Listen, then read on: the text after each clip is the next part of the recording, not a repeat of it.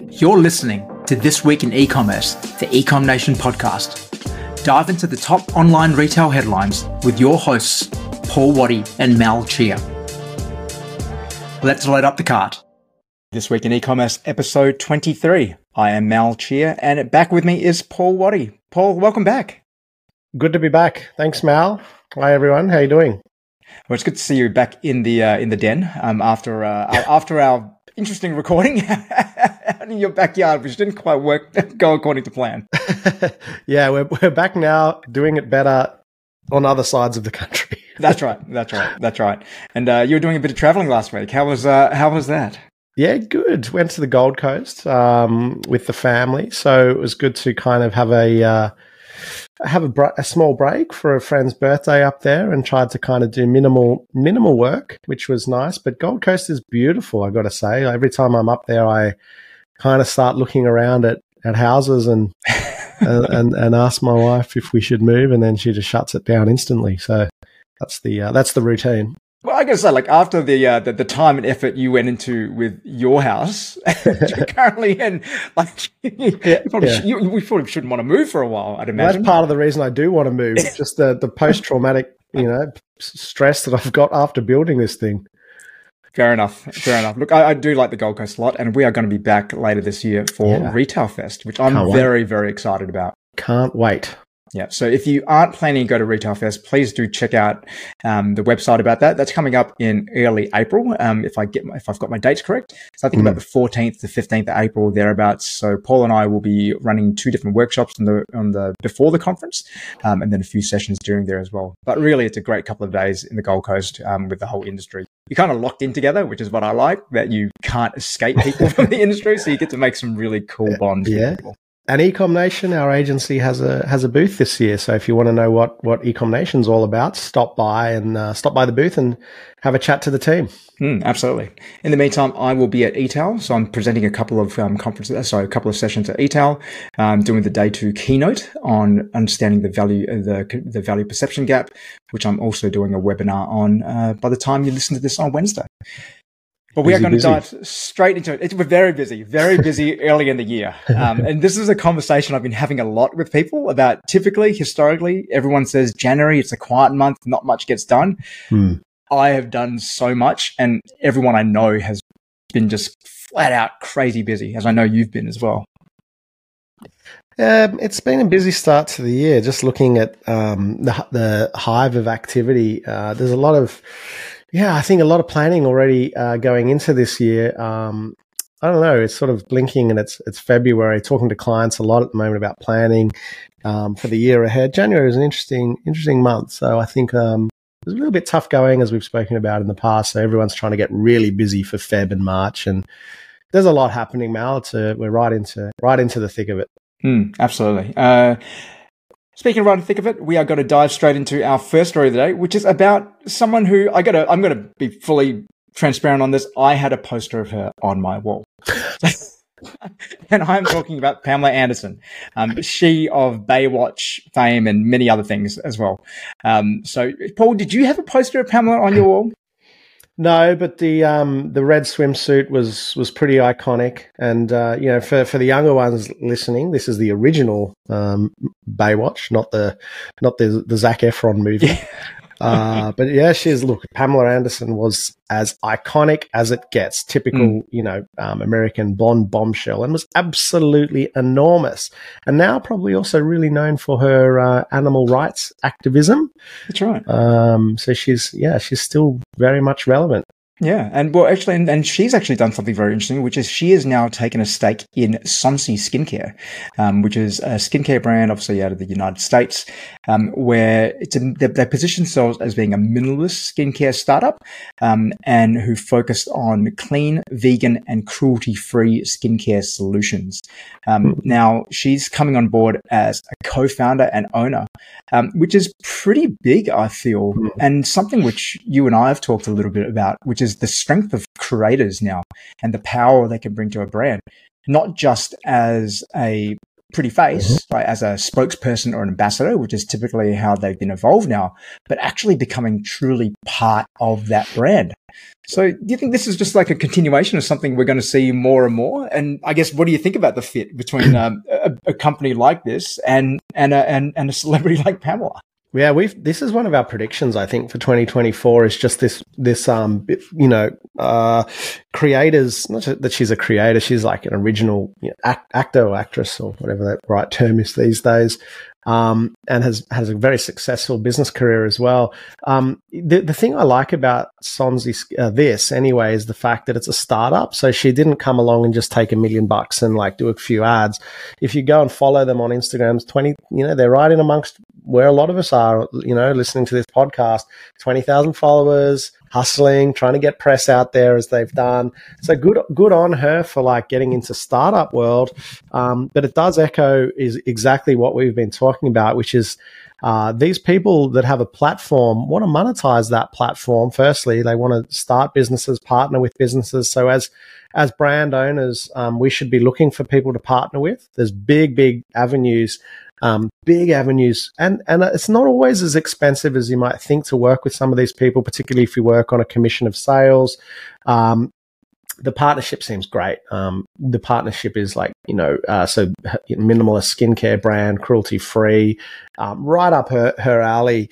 Uh, I think this is a good partnership. Even looking at the socials, like the way that they've gone about it, super organic. Lots of throwback photos of Pamela and like lots of makeup free, uh, makeup free, and that sort of stuff. Like the the, the um, the social feed really seems to um, hit the nail on the head here was as in terms of what they're going for. Love the partnership, seems good. Love that she's gone into a startup, and I kind of like that our prediction is uh, already coming true of brands partnering with, you know, what do you call them? Ambassadors, creators, influencers, whatever mm. that word is. I think more of it needs to happen. I think we're going to see some good ones this year. This is a great hmm. one, I reckon. Yeah, I, I love it. And I think it's something which, you know, you, you can see the, the change as well with these creators. I'm going to call them creators, celebrities, yeah. ambassadors, whatever you want to call them, right? Like yeah. actually understanding the value of what they bring to the partnership. Mm. You can see that with like the, the, the Jake Pauls and Logan Pauls and KSIs, all the stuff they're doing. But there's really no bigger example of it than Taylor Swift, who has hmm. completely owned her image now. You know, hmm. from the fact that she bought her, she re-recorded her all her songs from her back catalog, so that she had both the recording and publishing rights to it. Um, yeah. She owns all her merchandise, all the sales from that. She, it's not she's licensing it; she is actually owns all of that, um, which is which is phenomenal. And you can see this going more and more with with with people who do have this presence and understanding the value which they bring to a brand. And for a startup like Sonsie, like you said before, being able to align themselves with someone who A, fits their values and what they're all about, and B, can automatically, instantly get them traction, particularly in a space like skincare, which you know, is extremely crowded. Hmm. Yeah, it's, it's, it's it's up there with women's fashion in terms yeah. of the most um, populated, but yeah, um, totally agree. Just looking at her feed now, she's like, I was like, I wonder if she's put it in her bio because you know it's genuine. It's the first thing you see. Pamela Anderson, Sonsie Skin. So she's got, obviously gone all in. And you're 100 percent right about like, there's a lot of artists at the moment trying to like claw back their you know their their rights to themselves basically and and become business people. Hmm. You're seeing that a lot with singers in the US, Taylor Swift and Jay Z has obviously done that so well, and so on. And this is a big thing. Is like people. I think these guys are guys and girls are trying to work out. Like I'm in control of my destiny, and they they realize people with big audiences and big followings can make serious uh, businesses out of you know um, finding products to match you know to match their following and i think there's a huge opportunity to for brands to get out there and have a crack tap some of these people on the shoulder and do deals with them because they're i'm telling you like we're seeing it with brands big, big names wanting to do deals with brands. So um, th- consider making it part of your strategy uh, to reach out to a few of these people uh, in 2024. Yeah, fantastic. Now, our next article is a brand which we've talked about a few times uh, over the last 12 months or so, and it's typically been because they've been a bit in been in a bit of trouble. Um, and the last time we talked about Kogan, we were talking about the fact that they were their net profit was declining. Um, that while their top line sales were increasing, their net profit was declining due to um, the, the, the discounting they had to do to clear a lot of the inventory they were holding. Since we last spoke at that about them, probably last quarter after the release of the last quarterly earnings, they've now had then recent quarterly earnings, which is the half, actually, sorry, it's the half earnings for the half ending in December 31. So what they reported in this is that their gross sales fell, declined 5.6% to 445 million, but their gross profit increased 42% to hmm. 89.5 million and the gross margin improved by 36%. That's pretty damn impressive. Yeah, and a half. Yeah, I just stuck on that point. I think gross it says gross margin improved to 36%, which is pretty low. Oh, two thirty percent. Yeah, yeah, but but uh, I think because they're obviously a marketplace as well, mm. so you, you take a clip of that ticket and it's light capital. So yeah, so obviously they've moved to a light capital business. So you know that's great. Like not holding too much inventory. I assume that means marketplace sales is a focus where you hold no inventory. It's low margins as you see in that thirty six in that forty whatever percent. Um, but it's cash flow positive because you're not buying the stock. So I think mm. these guys, Ruslan Kogan's obviously very, very smart. But I, I get excited when I see a business that falls 5.6% and increases um, increases EBITDA to 21.5 uh, mil. That's bloody good. Um, so, you know, hats off to them for whatever they're doing because when your sales don't grow or even shrink, but your profits rise, it's a sign that you're running a really tight ship and mm. focusing on efficiency. Another thing that we talked about, Mal, for 2024, which is like, hey guys, you know, if Kogan dropping 5% in sales, that's not a bad reflection of kind of where we are right now. And they've obviously, you know, super intelligent company. They've obviously realized the focus is on efficiency and finding and gross profit, which again is something we always talk about. So I, I kind of like seeing these big companies doing what, what we're talking about now, which is say, hey, this is the situation we're in. Of course, we're going to keep trying to grow sales. I'm sure they're still trying to grow sales, but they didn't. They dropped sales, mm. but they proactively focused on margin and had impressive results on EBITDA, something we can, you know, all learn from. Like this year, really doubling down on efficiency and profits. And, you know, Ruslan's not out there boasting about sales. This is like profits. And again, as something we always talk about, people need to focus and talk more about profits than sales. Because if you mm. read the, if you read this based on sales, you'd go, oh, Kogan's sales.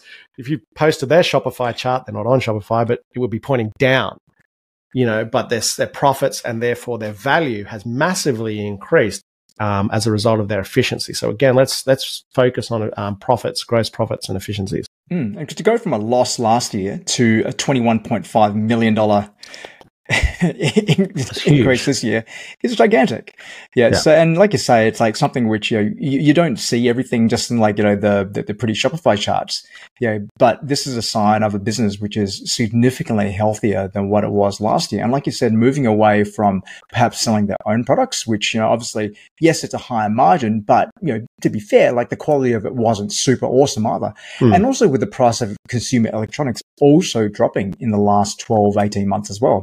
Mm. You know, obviously during the pandemic, there was a bit of a shortage. So yes, the, the, the price of those did increase quite a lot. But in the last 12 to 18 months, as the market started to cool, the prices of them have started to decline uh, as well, probably due to an oversupply too. So when you see those things combined, it's like, well, let's get out of that business um, and look at something where we can be more profitable. And Kogan also have the advantage because they also, in many ways, they own the pipes. Like as a marketplace, mm. you know, even when they were selling their own products primarily, when they still had such a massive audience. You know, they were one of the first movers in the in the consumer electronic space. They've got a huge database. They've got so many great things which they can rely on that they can easily make the switch to this because they've just got that throughput of traffic cool. coming through who are going to purchase from them. Like, yes, they're going to purchase slightly less, but they're going to make more from each purchase. Mm. Um, and they're going to need to hold less inventory. Um, you know, their operating costs are going to be lowered, et cetera, et cetera, et cetera, which means that they can ultimately be more profitable. I don't think this will work for everyone because you, you got to own some pretty big pipes mm. for this, but it's clearly worked for them. Yep, and um, hats off to them. Good job. And just take note of the light capital business, guys. It's not always about you know, it's cash flow is important as well. So mm. it's about not holding too much stock. Essentially, is what we're saying. And we've seen, we, me and Mal, we've also spoken about on the podcast other businesses who, if you read between the, the lines, are discounting too much because they're holding too much stock their gross profit margins have increased significantly. They mention here it's a light capital business. Reading between the lines, reduction in inventory generally results in a reduction in discounting. It doesn't say that specifically in the article, but would be interesting to know if a reduction in discounting has also driven that gross profit margin up. But anyway, hats off to them. Really, um, mm. really impressive story. Yeah, that's right. Okay, and the final story we're going to touch on is something which Paul and I are always very fascinated in, which is the stock markets. Um, and I always view this the, the, stock market as being a bit of a, you know, a, barometer for how the economy is generally going.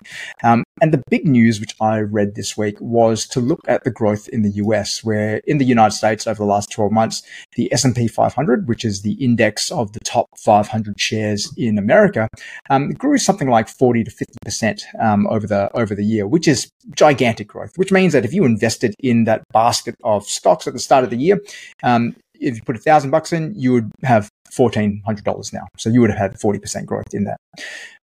Now, when you dig below, below the surface, most of that growth, about seventy percent of that growth, is attributed to seven companies, um, which is the, the, the the big seven of of tech, really, um, which is Google, Amazon, Meta, Microsoft. Uh, who else? Um, Amazon.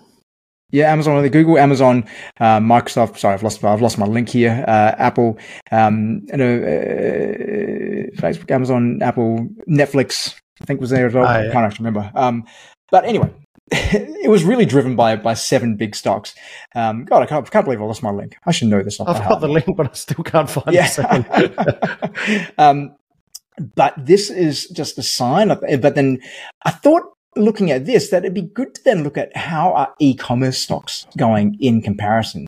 Um, so I kind of pulled up what the stock market has looked like over the last year or so um, for some of the bigger e-com stocks, which um, which which which which we talk about a lot. So one which I'm going to start off with first is Shopify.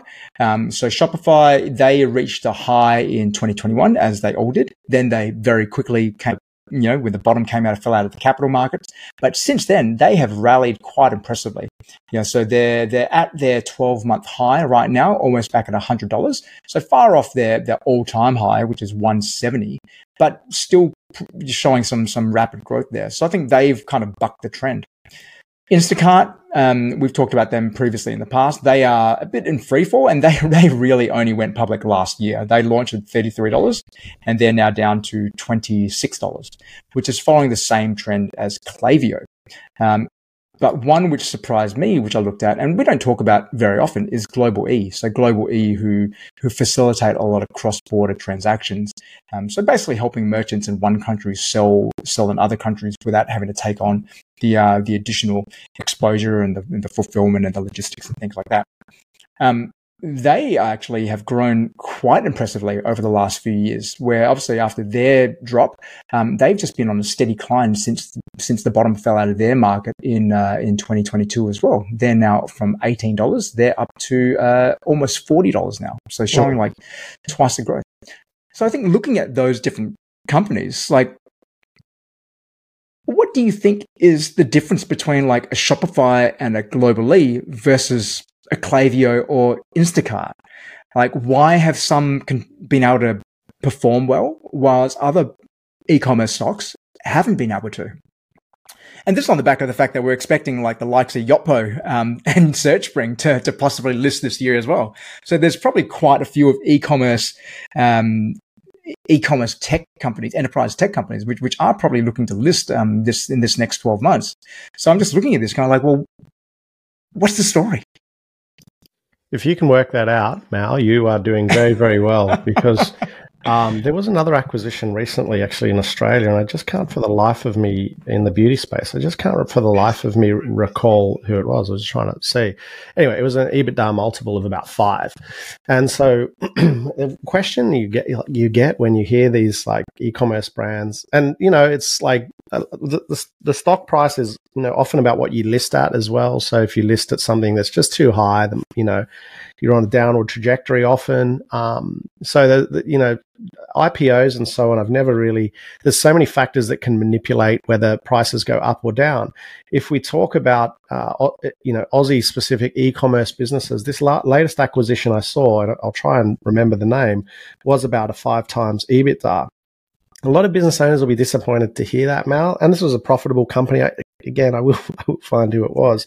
Um, but it's not like people are falling over themselves at the moment to buy shares in e-commerce businesses um, or, or to acquire e-commerce businesses. And then people will often point back to the Adore Beauty deals, um, you know, the BWX deals, which obviously didn't, you know, pr- again, didn't go very well for BWX because they, they sort of overpaid and for other reasons. Um, but the reality is that these deals of like 10 times, 30 times profit or 10 times profit are so, so, so rare. I think um, Aesop was the one that people like po- po- mm. point at and be like, wow, we can do that. The reality is, like, if you're an ecom business owner, you're probably looking at like profitable five times EBITDA, pushing for seven. That that's the reality of the situation. Um, we're looking at the share the sh- shares, and I'm like, just as you were talking, looking at my own, and Shopify's up sixty percent uh, from when I purchased it. Tesla's gone down. That was going great. Can't understand that. I can't claim that I even remotely understand the logic. Klaviyo, you know, we thought popped quite well, held quite well, and is obviously going quite well as a business, but the share price has hmm. declined. Mm. Global-e, you made that point. It's a really interesting one. Probably doesn't have the um, I guess, the reputation, at least in Australia, as Klaviyo, although they're definitely, you know, they're definitely getting there, but that's doing quite well. Um, it's really hard. It's a really tricky space to know what's going on. And those seven companies that you mentioned, Mal, uh, in the article, the big seven, well, they kind of, you know, they're just a, a niche, aren't they? It's just tech. It's like mm. tech holding up everything.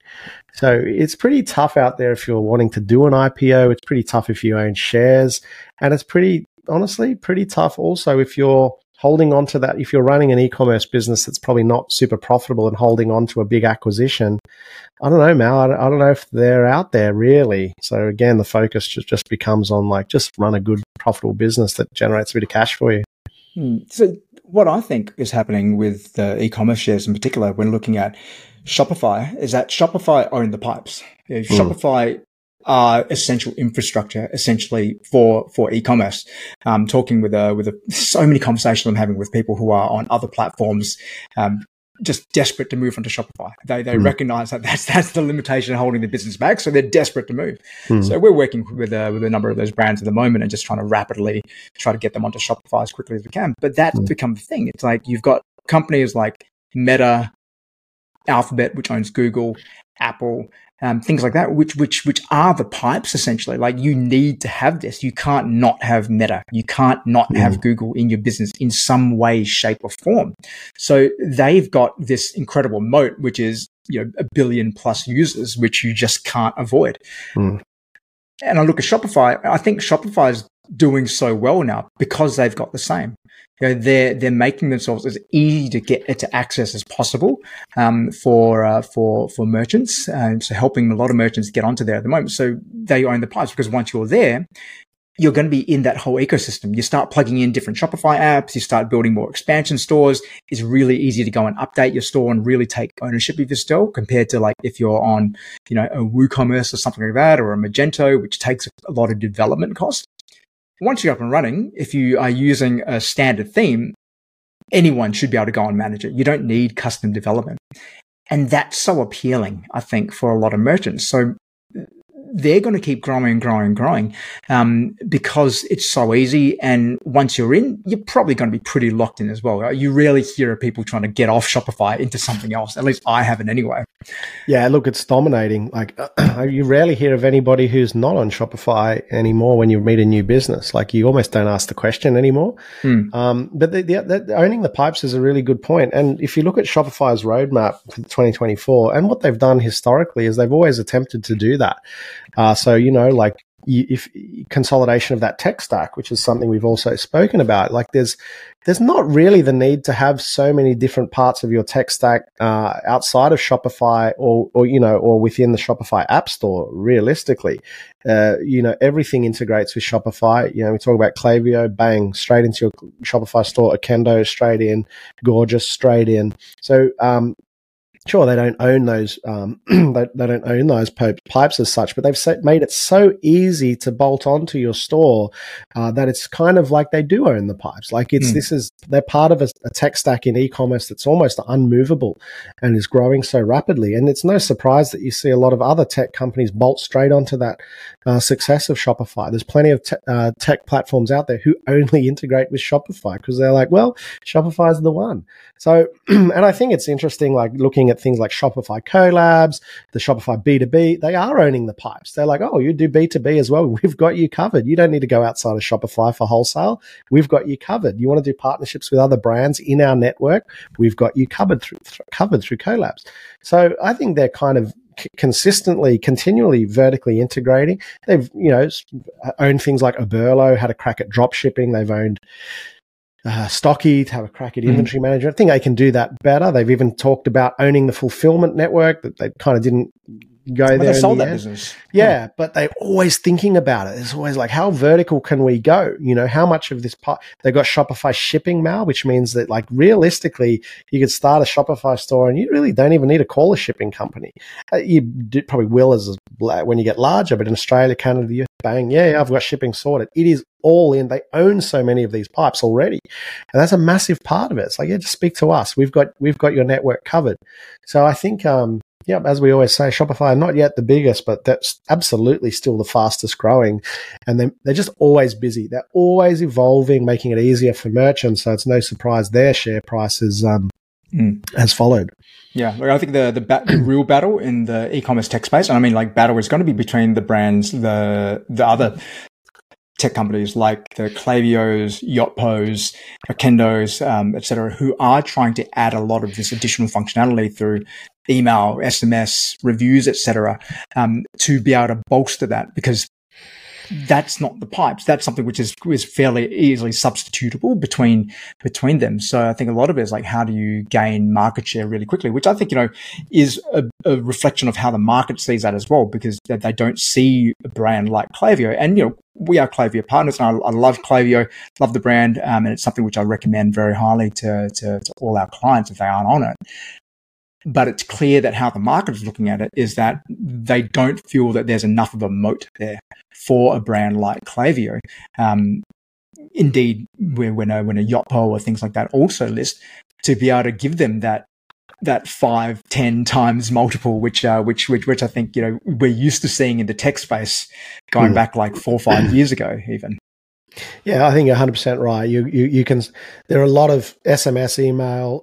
these are really reviews. These are highly competitive spaces that there's quite a few options in, but it, it is absolutely getting to the point where you're in Shopify. It's like, well, I don't really see other genuine options to move off. So mm. you do, you know, you do have this, ex, you know, extremely loyal group of users, um, and they can obviously just introduce new features to those users uh, who are not going to go anywhere. Mm. So yeah, 100% right. I think they've got that moat, um, which has got to be a, a, factor in their value. Yeah, they're, they're, they're, I think they're going to be the Apple of e-commerce. You know, yeah. once you're there, they you, you don't tend to leave. You don't tend to leave once you're in that Apple ecosystem. Yeah, once you're in the App Store, uh, I guess the challenge becomes when they start rolling out their own apps. I think this is one of the criticisms yeah. of the App Store that Apple still charges a 30% commission for if you want to do a spreadsheet app but they also have their own spreadsheet app, which doesn't pay any commission. So mm. there is a bit of like an antitrust element there. Um, mm. That's that's something for the uh, for, for for for the courts to decide how they want mm. to deal with that. Um, that's well above yours and my pay grade to to deal with that sort of things. Um, yeah, but I, I do very much see Shopify I think becoming that Apple of ecom. Yeah, good call. I, I agree. Fantastic. All right, Paul, that's what we've got time for. We are recording here on a public holiday. So, what do you have going on for the weekend? Um, pretty quiet day today. Do I'm going to try and get a few things done around the house. Bit of exercise today. Go out with the family tonight for a uh, for dinner and just um, yeah, enjoy being back in the air. It's very, it's very hot in Sydney. It's for, for about forty degrees and humid today, so it's not an outdoor day mm. really. So um, pretty quiet one, Mal. What are yeah, you? Lovely. What are you up to? About the same. Got a uh, got the traditional you know public holiday barbecue, which we're going to. Nice. And that's about it. That's about it. Taking it pretty easy. I think we've got a we've got a very full on next few weeks. Yeah, absolutely. Um, but I think similar to to uh, Sydney, uh, it, it was 40 degrees earlier this week, and then it was like thunderstorms the last two days. it's it's a, the weather's all over That's the place. the worst kind muggy. of weather. yeah, that's right. Fantastic. All right, guys. Thank you for listening. Um, please subscribe to us on Apple Podcast, YouTube, or Spotify, Shopify, no, Spotify. too much Shopify Yeah, talk. too, too much Shopify. Yeah, uh, Apple, One of those. podcast, YouTube, or or Shopify. Uh, in the meantime, we'll be back next week. Cool. Have See a great weekend.